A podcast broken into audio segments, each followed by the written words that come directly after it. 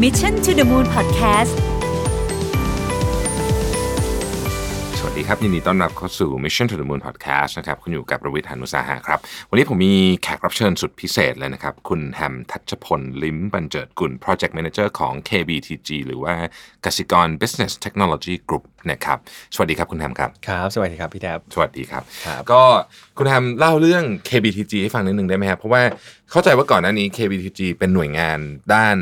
เทคโนโลยีที่อยู่กับกสิกร แล้วก็ spin out ไปใช่ครับไหมครับคือจริงๆมันมัน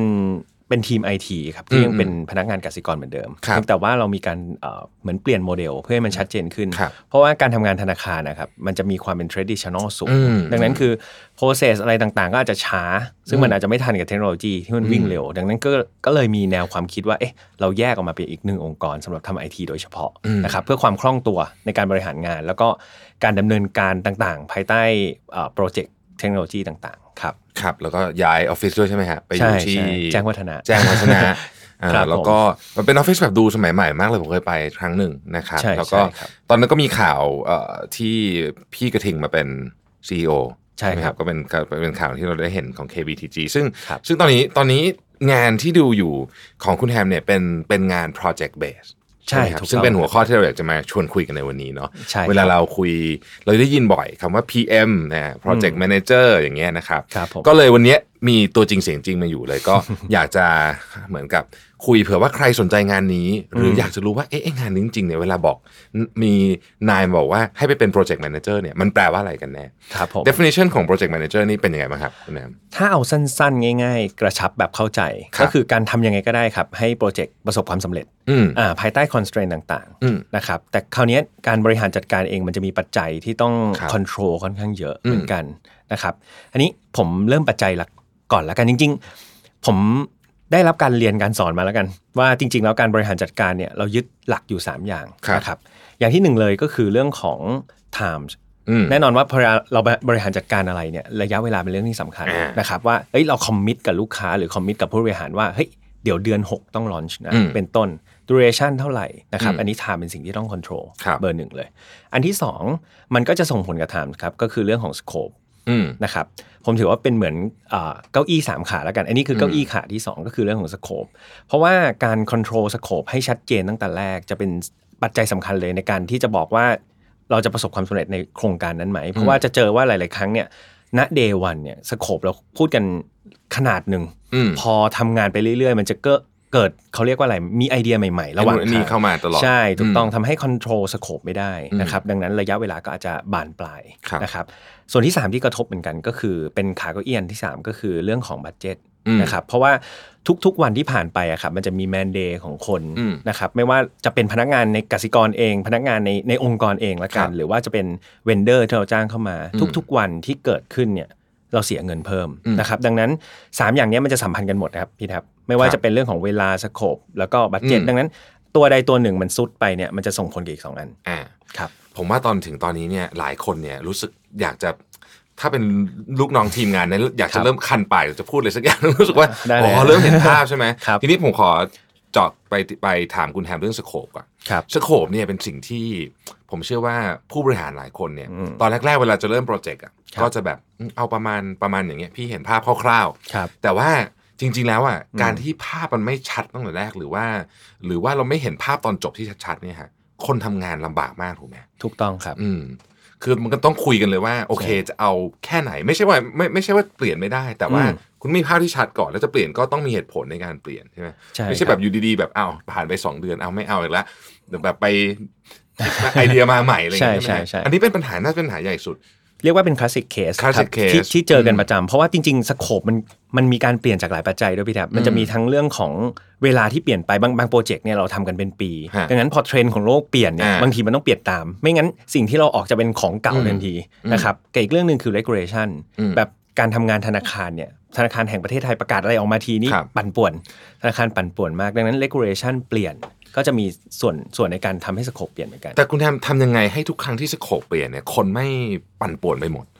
เราเอ่อเราใช้หลักการวิธีคิดหรือการคุยกับผู้บริหารยังไงครับจริง ๆ มันมีมันมีหลักการก็คือ change management นะครับอืมก็คือการทำ change ถามว่า change เกิดได้ไหมเกิดได้ตลอดอย่างที่พี่แทบว่ามาเลยอืมมันเกิดได้ตลอดเวลา แต่ว่าการทำ change นั้นจะต้องได้รับการอนุมัติ อืมอย่างถูกต้องที่ควรที่ถูกที่ควรพูดง่ายๆคือเริ่มต้นเนี่ยพอมี change มานะครับเราก็ต้องทำการ analysis ก่อน คือถ้าถ้าเป็นโปรเจกต์ของ IT ก็จะดูว่าเฮ้ยมันมี impact อะไรบ้างนะครับทั้งทั้งในแง่มุมของคนที่พัฒนา ในแง่มุมของคนที่เทสบางทีเราจะลืมเนาะเพราะว่าเราคิดแต่ว่าเฮ้ยต้องพัฒนาเพิ่มอีกเดือนหนึ่งแต่ลืมไปว่าไอ้อีกเดือนหนึ่งก้อนใหม่เนี่ยมีเวลาเทสด้วยนะโอ้ย อ่าอ่าก็จะลืมไปดังนั้นอืมต้องคิดให้ครบกระบวนการครับ ตั้งแต่พัฒนาเทสจนถึงว่าเฮ้ยมัน impact กับการ deploy หรือเปล่าอืมการการขึ้นระบบหรือเปล่าอ่านนะครับโอเคเสร็จแล้วเราจะได้ต้นทุนอืมออกมาว่า การเปลี่ยนของ A plus เพิ่มขึ้นมาเนี่ย กับเงินที่ต้องจ่ายอีก xx บาทเนี่ยอืมคุ้มค่าไหมผู้บริหาร approve หน่อยอ่าอ่าโอเคเป็นต้น ก็คือสรุปว่าอะไรสโคปเปลี่ยนได้อืมแต่ว่าสมมติว่าตอนแรกเราตกลงกันว่าเราจะทำสามเหลี่ยมใช่อ่าสักพักหนึ่งอ่า ผู้บริหารบอกว่าไม่เอาละจะเอาสี่เหลี่ยมครับแต่ไอ้ภาพที่สามเหลี่ยมกับสี่เหลี่ยมเนี่ยต้องเห็นตรงกันตลอดเวลาถูกไหมฮะถูกต้องครับเพราะถ้าเกิดคนหนึงกำลังทำสามเหลี่ยมอยู่แล้วอีกคนหนึงอยากได้สี่เหลี่ยมแต่เห็นไอ้ตรงระหว่างทางนั้นไม่ตรงกันเนี่ยเอานี้อันนี้อันนี้จะยุ่งละถูกต้องใช่ถูไหมกต้องฮะครับถูกต้อง ทีนี้คุณแฮมก็ทำหลายหลายแผนกนะ ฮะอืมโปรเจกต์ส่วนใหญ่ก็จะเป็นหมายถึงว่าต้อง cross department โคถูกไหมดิเนฮะตกับหลายอ่ทีมใช่ไหมใช่ฮะครับใช่การโคดิเนตกับหลายทีมเนี่ยผมเชื่อว่าองค์กรใหญ่แบบกสิกรเนี่ยจะมีสับ culture เนาะใช่ไหมแต่ละทีมถูกต้องเขาก็จะมีเอ่อเหมือนกับวิธีการทำงานของเขาครับใช่ไหมครับครับทำยังไงถึงจะผ่านในเรื่องพวกนี้ไปได้อะผมว่าอย่างแรกเลยสำหรับผมแล้วกันอืมผมเชื่อว่าทุกคนมีความต้องการของตัวเองอืมดังนั้นสิ่งแรกเลยผมต้องเข้าใจความต้องการของเขาก่อนอ่าเช่น business user เขาอ่าเขาต้องการ product อันหนึ่งเพื่อไปทำยอดอืมอ่าถามว่า KPI ของเขาคืออะไร KPI ของเขาคือการทำยอดให้ได้อ่านะครับครับ ในขณะที่ทีม IT เนี่ยอืม KPI ของเขาคือการทำงานให้เสร็จทันเวลาอืมดังนั้นมันจะดู conflict กันทันทีอืมดังนั้นถ้าเราไม่เข้าใจจุดประสงค์ของทั้งสองคน ผมว่ามันก็คือมวยวัดอะเอามาต่อยกันอ่าดังนั้น project manager เหมือนกรรมการอืมเราต้องเราต้องมองทุกอย่างอย่างเป็นธรรมถามว่าเฮ้ยเราจะเชื่อแต่ business บอกว่าเฮ้ยไม่ได้นะ ถ้าแบบไม่ทำก็แบบ you do or die แบบ อะไม่ทำแกก็ตายไปเลยหรือเปล่าไม่ใช่อะอาจจะต้องมาดู ในขณะที่ IT ก็ต้องดูว่าเฮ้ยคุณขยับไปอีก 2 เดือนเรายัง manageable ไหม มันยังสามารถที่จะ control ได้หรือเปล่า ผมเลยบอกว่าพื้นฐานเราต้องเข้าใจก่อนว่าจุดประสงค์อืมของแต่ละคนเป็นยังไง แล้วเรา ต้องใช้วิธีการในการ communication ให้เขาเข้าใจอีกฝากหนึ่งด้วย ว่าเหตุผลที่ฉันจะทำหรือไม่ทำเพราะอะไร โอ้นี่ยากมาก นอกจากเป็นกรรมการยากมากเราต้องเป็นเหมือนล่ามด้วยนะฮะถูกใช่ไหมถูกถูกครับเพราะว่าเพราะว่าบางทีเราก็คุยกันภาษาบัญชีไอทีกับมา business มาคุยกันบางทีก็คุยไม่รู้เรื่องถูกต้ถ้าองครับต้องมีล่ามก็เป็น project manager นี่เองใช่ไหมใช่ฮะใช่โอ้ก็เป็นก็เป็นงานที่เรียกว่าใช้ทั้ง hard skill soft skill ถูกต้องทั้งครับสองอย่างเลยถูกต้องครับใช่ไหมครับถูกต้องทีนี้เดี๋ยวนี้ได้ยินคำนี้บ่อย agile อืมจริงๆเลยผมว่าไทยทุกทุกบริษัทตอนนี้พยายามจะทำอยู่อะไม่ไม่รู้ทำสำเร็จครับเปล่าไม่รู้นะครับทีเนี้ยมันต่างกับไอ้ traditional ยังไงฮะในการบริหารโปรเจกต์เอ่อจริง ๆ แล้วผมว่าเริ่มจาก traditional ก่อนอ่าอย่าง traditional ที่ทุกเป็นคนยังไงรู้อะอ่าใช่มันมันก็จะเริ่มจากการวางแผนอืมใช่ไหมครับ มี requirement มา gathering requirement แล้วก็เอามา analysis เอามาทำดีไซน์ พัฒนา test ทดสอบระบบแล้วก็อ่าขึ้น production ใช้ไทม์ไลน์กันไปทั่วไปใช่อ่าทั่วไป waterfall แต่ถ้าเป็น agile อะครับมันจะเป็นลักษณะการหั่นเป็นชิ้นเล็กอืมๆผมยกตัวอย่างเช่นพี่แทบจะทำของ 10 อย่างออกมา ถ้าเป็นแบบสมัยก่อนคือทำครบ 10 เพื่อที่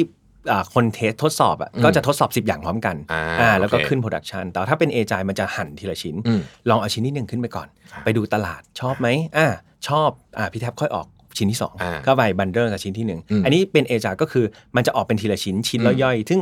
ทุก ๆ ชิ้นนะครับจะมีกระบวนการแบบ waterfall เหมือนกันเลย ก็คือชิ้นที่ 1 จะต้องทำ plan analysis อ่าทำดีไซน์ทำพัฒนาทำ test release ขึ้นทุกอย่างเหมือนกันแต่ระยะเวลาจะหดสั้นอ่าแล้วก็เร็ว ก็คือลูปมันจะสั้นเร็วมากถูกต้องถูกต้องแล้วกลับครัมาบปุ๊บก็ ทำต่อไปถูกต้องถ้าเกิดครับผิดตรงไหนก็จะได้ถอยกลันมาถูแก้กต้องตรงนั้นถูกต้องใช่ไหมฮะ จริงๆ หลักของอาจาวมันจะมีคำหนึ่งก็คือ welcome change อย่างที่อืมอย่างที่พี่แทบพูดเมื่อตอนต้นเลยบอกว่าเฮ้ย change มันมันจะทำให้สโคปเราเปลี่ยน แต่ว่า agile มันจะมาช่วยซ่อมตรงนี้แหละ ที่บอกว่าอ่า welcome change เพราะว่ามันทำออกไปเล็กไงครับเวลาแก้มันจะกระทบน้อยอืมอ่าดังนั้นมันจะแก้ได้ตลอดเวลาอืม นะครับดังนั้น dimension ของตัว agile กับ traditional มันมันจะยึดหลักคนละแบบครับที่ผมบอกว่าเก้าอี้สามขาเมื่อกี้ที่ที่เน้นไปเนาะที่มี scope time cost สามอืมอย่างเนี่ยถ้าเป็นแบบ traditional เนี่ยเขาจะยึด scope เป็นใหญ่อ่าอ่าหมายความว่าผู้บริหารบอกว่าอ่าฉันอยากได้สามเหลี่ยมอย่างที่พี่แทบบอกดังนั้นทุกคนจะยึดติดในสามเหลี่ยมมากอืมโดยที่บอกว่า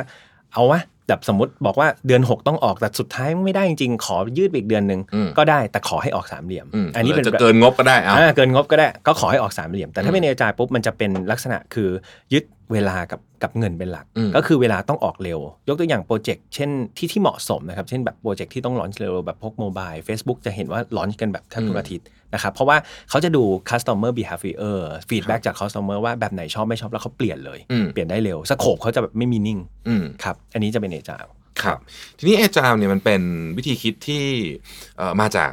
ทีมคนที่ทำซอฟต์แวร์มาก่อนใช่ไหมครับครับแล้วตอนนี้มันก็ถูกมา apply กับหลายหลายเรียกว่าแทบคือผู้บริหารอยาก apply หมดอะเวลาได้ยินคำนี้พอมาทำกับของที่ไม่ใช่ซอฟต์แวร์เนี่ยครับมันมีความแตกต่างไหมฮะที่คุณแอมเห็น พอดีผมอาจจะไม่ได้อยู่ในในอุตสาหกรรมของที่ non-software อืมแต่ว่าอันนี้อันผมผมขออนุญาตเป็นเป็นไอทีได้ไหมครับ ได้ได้อ่าได้ถ้าเป็นถ้าเป็นไอทีเนี่ย พอดีผมมีโอกาสได้ทำทั้ง a อจาแล้วก็แบบ traditional อืมความแตกต่างมีเยอะครับหนึ่งคือความความเข้าใจใน Agile เนี่ยบนหนังสือกับพอเวลามาทำงานจริงเนี่ยมันแตกต่างกันอย่างสิ้นเชิงอืมผมยกตัวอย่างเช่นอ่า แบบตัวธนาคารเองอะครับระบบหรือโปรเจกต์ที่เราทำอย่างที่พี่แท็บบอกมามันเกี่ยวกับคนหลายคนเลยอืมดังนั้นเรา Agile คนเดียวไม่ได้อ่าใช่อ่าพอนี้พอเราพยายามจะ Agile แต่ว่าเพื่อนรอบข้างที่เป็น back-end เนี่ยเขาอืม traditional หมดเลยอืมดังนั้นคือการจะทำงานแบบให้สอดรับกันเนี่ยมันยากยากแบบผมบอกเลยว่ายากมากจริง ๆ นั่นคือพอเป็น Agile เนี่ยมันต้องพยายามแบบตัด scope ที่จะ Agile แล้วก็จะมี scope ที่เป็น traditional traditional แบบไฮบริดกัน ก็พยายามทำให้ทีมเล็กนิดนึง ใช่ใช่ไหมทีมฮะต้องเล็กแล้วก็ต้องอยู่ด้วยกันอืมนะครับมันถึงจะทำเอจาได้ครับผมผมคิดว่าการเปลี่ยนไอ้เรื่องเนี่ยมันนอกจากมันเปลี่ยนวิธีการทำงานมันมันเปลี่ยนวิธีคิดด้วยถูกไหมฮะถูกครับถูกซึ่งสำหรับองค์กรที่มีคนหลักหลายหมื่นคนเนี่ยโอ้โหการเปลี่ยนพวกนี้นี่เขาทำกันยังไงฮะอยากรู้ ผมว่าสิ่งที่ทำได้ง่ายและเร็วที่สุดคือท็อปดาวครับก็คืออ่าโอเคผู้บริหารสั่งอ่าผู้บริหารเพราะว่าสั่งเพราะว่าการที่จะไปเปลี่ยนคนจำนวนมาก ทีละน้อยทีละน้อยผมว่าใช้เวลาอืมดังนั้นคืออย่างแรกเลยผมผมว่ามันก็คงจะต้องเหมือนเด็กแหละ ก็คือสั่งแล้วก็แบบสอนมาเลยเป็นอ้าวเป็นเหมือนไพลอตว่าอ่าโอเค โครงการนี้คุณใช้เอจาลองดูนะ ลองดูอืมผลว่าเป็นยังไง ถ้ามันดีคนที่อยู่ในโครงการมันจะ appreciate แล้วก็อยากจะ continue ต่อเองอืมอ่าแต่ว่าในทางกลับกันผมผมว่าเอามาเขามาสอนเนี่ยเขาไม่เห็นภาพดังนั้นคือการมาลองทดลองด้วย pilot project จะเห็นครับผลที่สุดอืมครับ ทีนี้พอเราเริ่มเห็นภาพเอ่อคล้ายๆ งานที่ที่ต้องรับผิดชอบประมาณนี้ละแต่ว่าเราลงลงมือทำจริงๆเนี่ยครับพวก tools พวกนี้มีมีความจำเป็นต้องใช้อะไรที่มันพิเศษไหมหรือว่าจริง ๆ แล้วอะไรก็ได้ที่ที่เราถนัดจริงจริงๆ tools เอ่อต้องต้องบอกว่าการใช้งานแบบ automation จะเป็นอืมหัวใจของ Agile เหมือนกันครับผมจะบอกว่าจริง ๆ แล้วการทำไอทีอะครับช่วงเวลาที่กินระยะเวลานานที่สุดจริง ๆ คือช่วง test อ่ เพราะว่าโอเค test ทดสอบของ IT จะมี test หลายระดับมากอืมตั้งแต่เขาเรียกว่า unit test ก่อนก็คือเดฟไอไอคนที่พัฒนาระบบอ่าว่าเทสด้วยตัวเอง ก็จะมี bias มากมายเลยว่าเพราะโค้ดชั้นต้องดีที่สุด โค้ดผ่านหรือเปล่าอะโค้ดชั้นดีที่สุดโค้ดชั้นอะดีที่สุด หลังจากนั้นก็จะเป็นเอ่อส่วนที่เป็น integration test อ่าก็คืออะพี่แท็บโค้ดแล้วอะผมโค้ดก็เอามาต่อกันผ่านไหมอะเราอะอ่าพูดภาษาเดียวกันไหมผ่านอ่าไหมอันนี้อย่างที่สองอันที่สามก็คือจะเป็นอ่า business user ก็คือเป็น end user อืมคนที่จะคนที่เขาสั่งเราอะคนที่เขาให้ข้อมูลในกระดาษตั้งแต่แรกว่าอืมฉันอยากได้สามเหลี่ยมนะอืมคราวนี้สามเหลี่ยมองศาต่างๆ ที่พี่แท็บกับผมทำมาเนี่ยมันตรงกับสามเหลี่ยมที่เขาอยากจะได้ไหมมุมป้านมุมฉากหน้าจั่วอ่าอะไรยังไงเขาก็จะมาทดสอบ อันนี้เขาเรียกว่า unit test หรือบางทีเราอาจจะ test ไปถึง end user เลยใช่ไหมครับว่าแบบอะลูกค้าอ่าใช่ทดสอบแล้วกดแล้วเฮ้ย ถนัดไหมถูกถูกแอปครับนี้ใช้งานลื่นไหมอะไรอย่างถูกงี้ใช่ไหมถูกถูกครับก็จะซึ่งอันนั้นก็เป็นขั้นสุดท้ายใช่แต่ถ้าเกิดไม่ work ก็จะวนกลับมาแบบนี้ ใช่ใช่วนกันอยู่อย่างนี้ใช่ใช่ไหมฮะซึ่งถ้าเป็นแบบ traditional อะครับมันจะใช้เวลาในการทดสอบเยอะอย่างที่ผมบอกเนาะเพราะว่าพี่แทบทำของ 10 อย่างไม่ให้เข้าอืม test บางทีอย่างที่ 3 ไม่ชอบ แต่พอแก้อย่างที่ 3 ดันต้องไปแก้อย่างที่เออมัน7กับอย่างที่ 9 ด้วยอืมมันเป็นลูกโซ่แต่ว่าพอเป็นในจาครับอย่างที่ผมกลับไปเรื่อง automation อย่างที่ผมบอกพอพี่แทบทำอย่างที่ 1 เสร็จพี่แทบจะทำ จะใช้ tools บางตัวที่ช่วยในการทำ test automation ว่าอืมเนี่ยเขียนสคริปต์ไว้แล้วว่าแบบที่ 1 ต้อง test แบบนี้เป็นอืมคำสั่งชุด A แล้วกันผมยกอ่าตัวอย่างเนาะเสร็จแล้วพอพี่แทบทำสิ่งที่ 2 ขึ้นมา พี่แทบไม่ต้องเอาคนไป run แบบที่ 1 ละอืมแต่พี่แทบ run ด้วยสคริปต์อ่าอ่าด้วยโอเคชุด A ดังนั้นพอชุดที่ 2 ก็คือจะใช้คน run แค่ส่วนที่ 2 แล้วก็ 2 ก็ทำ automation ซ้ำๆกันไปอีกครับอ่าดังนั้นคือ tools ตระกูล automation จะสำคัญกับ Agile อืมค่อนข้างเยอะ ดังนั้นคือ dev ไปก็ทำ tools ไปสำหรับอ่าอืม ทำ test automation ครับ แต่ไม่ว่าจะทำ project management อะไรก็ตามเนี่ย จริง ๆ แล้วหน้าที่ของ project manager ก็คล้ายๆกันหมดถูกไหมฮะถูกต้องนะถูกต้องครับ ก็คือนี่แหละเป็นการอะทำให้ทุกคนเหมือนเหมือนกรรมการกับล่ามอะนะใช่ใช่ใช่ครับแล้วก็ประสานคือภาพ ผมว่าอันอันนี้ความคิดเห็นส่วนตัวสำสำคัญมากเลยใช่ไหมที่เราต้องทำให้ทุกคนที่อยู่ในทีม ที่อาจจะเป็น virtual team ตอนนั้นเนี่ยเห็นภาพเดียวกันตลอดเวลา ถูกต้องครับใช่ไหมถูฮะกต้องมันก็คือ project manager ก็คือต้องมีคอมมิ n นิเคชันสกิลสูงอืมพอสมควร เพราะว่า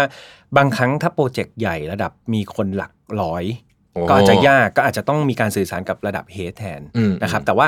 อย่างไรก็ตามเราต้องมีความเขาเรียกว่าอะไรต้อง ensure ว่าทุกคนมีอินโฟ a t ชันที่เท่ากัน อาจจะมีการจัดนัดประชุม หรือว่าการทำแบบ daily sync อืมอะไรเป็นอย่างเงี้ยเป็นต้นครับ มันเคยมีคำพูดของของเจฟฟ์ เบโซสที่บอกว่าเราควรจะมีทีมที่ไม่ใหญ่เกินพิซซ่าสองถาดใช่ไหมอันนี้จริงไหมฮะอันนี้คนจริงคนน้อยดีกว่าใช่ไหมคนน้อยดีกว่าครับอืมแต่ว่า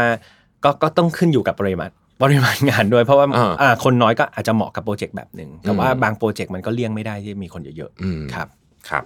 ทีนี้ขออนุญาตย้อนถอยกลับไปคุยเรื่อง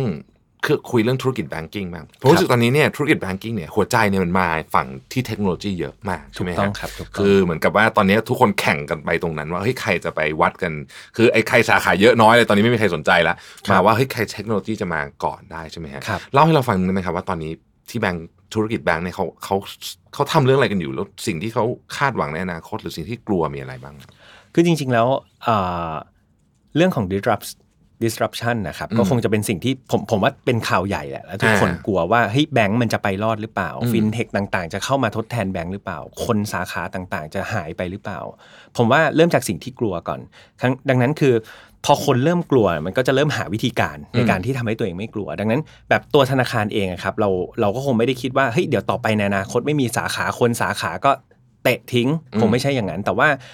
เราเชื่อว่าคนมี capability อืมนั่นคือการที่เอาคนสาขาเข้ามาเรียนรู้งานไอทีซึ่งซึ่งผมว่างานไอทีเดี๋ยวนี้มันมันไม่ใช่แบบสมัยก่อนเนอะที่แบบคนไม่รู้ไอทีก็คือไม่รู้เลยอ่าเปิดใช่ใช่เปิดใช่คอมยังไม่เป็นอย่างนี้ไม่ใช่ แต่เดี๋ยวนี้คนรู้จักที่จะเรียนรู้ไอทีอืมรู้จักที่จะเข้าใจไอทีแล้วงานไอทีมันไม่จำเป็นว่าเราจะต้องแบบเขียน Python เป็นทุกคนอ่านะใช่ไม่ต้องเขียนภาษา C เขียน Java เป็นทุกคนแบบที่พี่แทบไปไปแอบเรียน Python แอบเรียน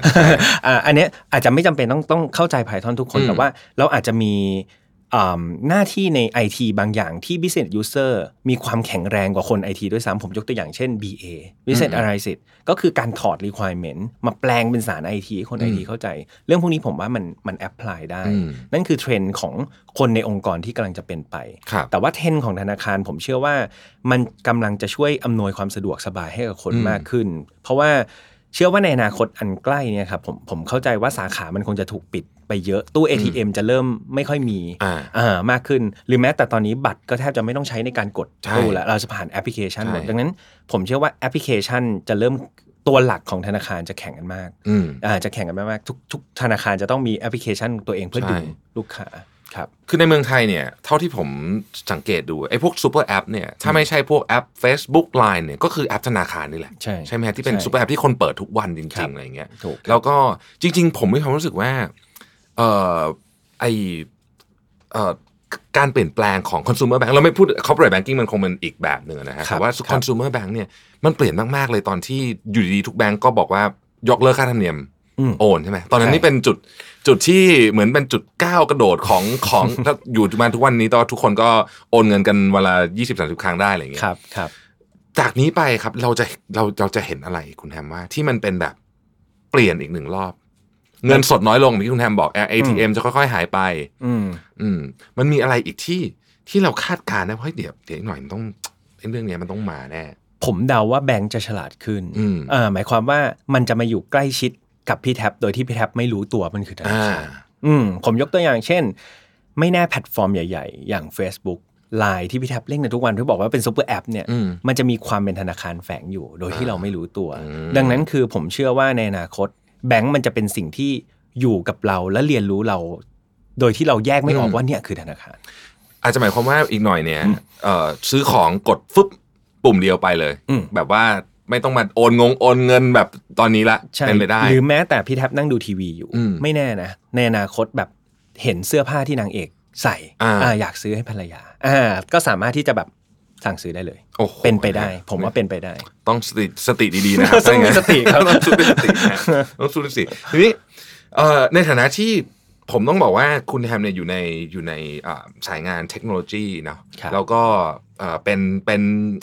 เป็นอาชีพที่คนเอาว่าถ้าเกิดถามเด็กตอนนี้อยากเรียนอะไรเนี่ยอืมก็จะตอบมาวนๆอยู่ประมาณแถวๆเนี้ยเนาะครับ Data Tech อะไรพวกเนี้ยครับมีความรู้สึกว่าในในกลุ่มของอาชีพกลุ่มเนี้ยทั้งหมดเนี่ยครั บบอกฝากบอกบอกฝากน้องๆแล้วกัน ที่อืมกำลังเรียนอยู่แล้วกำลังจะเลือกกำลังจะเลือกมหาวิทยาลัยกำลังจะเลือกงานที่จะทำเนี่ย มีอะไรที่เป็นข้อเตือนใจหรือว่าข้อคิดที่อยากจะบอกน้องๆบ้างครับผมเชื่อว่าในอนาคตไอทีเป็นสิ่งที่เลี่ยงไม่ได้อืมนะครับ ไม่ว่าจะจบสาขาไหนเนี่ย ผมว่าสุดท้ายก็ต้องมีความรู้ไอทีอืมอยู่ดี แต่น้องที่เรียนในไอทีโดยเฉพาะเนี่ยผมผมผมกล้ารับประกันเลยว่าหนึ่งไม่ตกงานแน่ๆถ้าอ่าถ้ารักดี ต้องบอกก่อนถ้ารักดี ไม่ตกงานแน่ๆสอง ผมจะเจอน้องที่บางทีผมไปพูดตามมหาลัยจะกลัวมากเลยอ่า คือโค้ดไม่เป็นอืมไม่ชอบการอืมโค้ดแบบเรียนเรียนบางที enhance มาแบบจับฉลาก พ่อแม่สั่งให้เรียนเห็นหรือว่าเห็นเทรนด์อืมแต่ว่าพอมาเรียนจริงโค้ดโค้ดแล้วไม่ชอบไม่ถูกใจอย่าไปกลัว จริง ๆ งานในไอทีจะมีงานที่ไม่ต้องแตะกับโค้ดเลยอยู่เยอะอ่าแต่ว่าต้องเป็นคนใฝ่รู้ คือต้องเข้าใจในเทคโนโลยีฮะรู้ว่าเทคโนโลยีมันวิ่งไปถึงไหนละอืมแต่คุณไม่จำเป็นต้อง coding ก็ได้ครับมีงานอีกเยอะเลยครับ ที่ผมให้ทำผมเรียน Python ไปสี่วันก็คิดว่าฮะเข้าใจฮะว่าทำไมถึงไม่ชอบนะฮะครับแต่ก็เออก็รู้ก็ดีเหมือนกันเนอะจะได้เข้าใจอืมอืมบางทีจะได้ไปคุยกับเขาจะได้ว่าแบบเออเราจะได้รู้ว่าอ๋อคือเราโค้ดไม่เป็นหรอกแต่ว่าเราเข้าใจหัวอกเขาเหมือนกันว่าไม่ใช่ว่าอยู่ดีจะไปสั่งนู่นสั่งนี่จะเอาปุ่มนู่นปุ่มนี้ครับไม่ใช่มันไม่ง่ายขนาดนั้นมันไม่ง่ายขนาดนั้นอ่มัครับมีมันมีขั้นตอนของมันอยู่ถูกต้องครับนะครับโอ้โหวันนี้ก็ได้ความรู้เรื่องโปรเจกต์ management ไปเยอะมากครับสุดท้ายคุณแฮมเรามีรายการใหม่ใช่อ่าในช่อง Mission to Pluto นะครับ ชื่อว่า File Not Found เล่าให้ฟังหน่อยครับว่ารายการนี้ผมตื่นเต้นมากเลย เป็นรายการที่เราจะทำอะไรฮะเราจะคุยเรื่องอะไรฮะรายการนี้ รายการนี้ครับ คุยกับทีมงานมาบอกเอออมผมผมมีโอกาสได้ร่วมงานกับกับทาง Mission To The Moon แล้วก็แตกแขนงออกมาเป็น Mission To Pluto ใช่แล้วก็อยากจะทำอะไรที่มันอ่าแปลกแยกเทรนด์ออกมาจากของพี่แท็บเพราะว่าของพี่แท็บก็เป็นสายพิเศษครับผมมองว่าเป็นเหมือนอาหารหลักแล้วกันอืมแบบเหมือนคนเรากินสเต็กกินของอร่อยอร่อยกินอาฮะอาหารจานหลักทุกวันนั่นคือ ฟังของพูโตอยากจะทำอะไรให้มันเบาอืมๆผมก็เลยมองว่า เอ๊ะ สไตล์ที่มันแมทช์กับผมไม่จะไปพูดโปรเจกต์แมネจเมนต์หรือไอทีในพูโต อาจจะท้องอืดนะครับ ก็เลยคิดว่าอะงั้นเราพูดอะไรเบาๆ ก็เลยจะไปหาอะไรที่แปลกๆ เพราะว่าผมเป็นคนชอบอ่านหนังสือหรือชอบอ่านบทความเรื่องแปลกอืมๆเออในโลกนี้ ก็เลยคิดว่า เอ้ย เอานี่แหละ มาเล่าให้คนฟังดีกว่า เพอืราะมผมว่าบางทีคนเรามันกินอาหารมากๆ เริ่มย่อยไม่ได้แล้วใช่กินอาหารที่มันประโยชน์น้อยหน่อยแบบโค้กบ้างอ่าก็ดีเหมือนกัน อะไรประมาณนี้ มีครับตัวอย่างให้เราไหมครับว่าจะพูดเรื่องอะไร อ่าแบบ episode แรกผมไม่แน่ใจเดี๋ยวตอนตอนคุยกับพี่แท็บน่าจะปล่อยไปแล้ว ก็จะเป็นอ่าเรื่องของของหายได้คืนอย่างเงี้ยเป็นต้นมันเป็นสิ่งที่แบบอืมเฮ้ยเราเราอาจจะคิดว่าเราทำของหายแล้วเราได้คืนก็มหัศจรรย์แล้วนะแต่อ่าจริง ๆ มีเคสของของหายได้คืนเนี่ยที่แบบแปลกๆแบบไม่เจอหลายสิบปีอยู่ๆได้คืนมาอ่ามันก็มีเกิดขึ้นหรือว่า episode ที่ 2 ที่น่าจะปล่อยในเร็วๆนี้ก็จะเป็นเรื่องของคนที่ เขาสามารถควบคุมฝนได้อืมอ่าเอาฟังดูน่าสนใจ ฟังดูแบบฟังดูมีความลี้ลับเออมีความมีความลี้ลับใช่ก็จะเป็นเน้นเรื่องแปลกอะครับ จะเป็นเน้นเรื่องแปลกๆต่างๆที่ฟังแล้วมันรู้สึกแบบน่ารู้อะอืมเออครับน่าสนใจมากนะคครัรับบครับณคุณแฮมคุยสนุกมากเลยไฟนอตฟาวนี่เป็นวันศุกร์นะฮะออกช่วงทุกวันเย็ศุนกๆร์ใช่ไหมครับทุกเย็นช่วงเย็นๆนะฮะขึ้นอยู่ครักับบว่าทีมงานของเราจะตัด จะตัดได้ทันหรือเปล่าเสียงทันไหมนะครับครับก็ ขอบขอบคุณมากที่มาเป็น podcaster กับเรานะครับยินดีจริง ๆ แล้วก็ครับยินดีต้อนรับสู่ครอบครัวของ Mission นะครับตอนนี้มีหลาย Mission ก็เลยต้องเรียกรวมกันนะฮะครับเอิ่มเราเราหวังว่าในอนาคตเนี่ยเดี๋ยวจะได้คุยกันอีก ผมว่าเดี๋ยวผมจะเชิญคุณแทนมาคุยเรื่องเอ่อลึกกว่านี้บางทีนะว่าแบบได้เออครับบางทีเรายินดีเราคนที่เขาอยากจะเหมือนกับ อาจจะทำเรื่อง transformation องค์กรอย่างเงี้ยอืมอืม digital transformation พูดทุกบริษัทแต่ยังทำกันไม่ค่อยได้เนี่ยทำไงดีอะไรเงี้ยเดี๋ยวเขาวหน่าจะเชิญคุณแฮมมาคุยสักรอบยินดีนะครับครับพี่แท็บช่วงนี้ขอบคุณมาก ๆ เลยนะครับครับคุณผมแฮมทัชพลลิ้มบันเจิดกุลฝากขายรายการไฟนอลฟาวไฟนอตฝากครับผมวันศุกร์นะครับครับโอเคผมขอบคุณครับขอบคุณมากครับ สวัสดีครับ สวัสดีครับ Mission to the Moon Podcast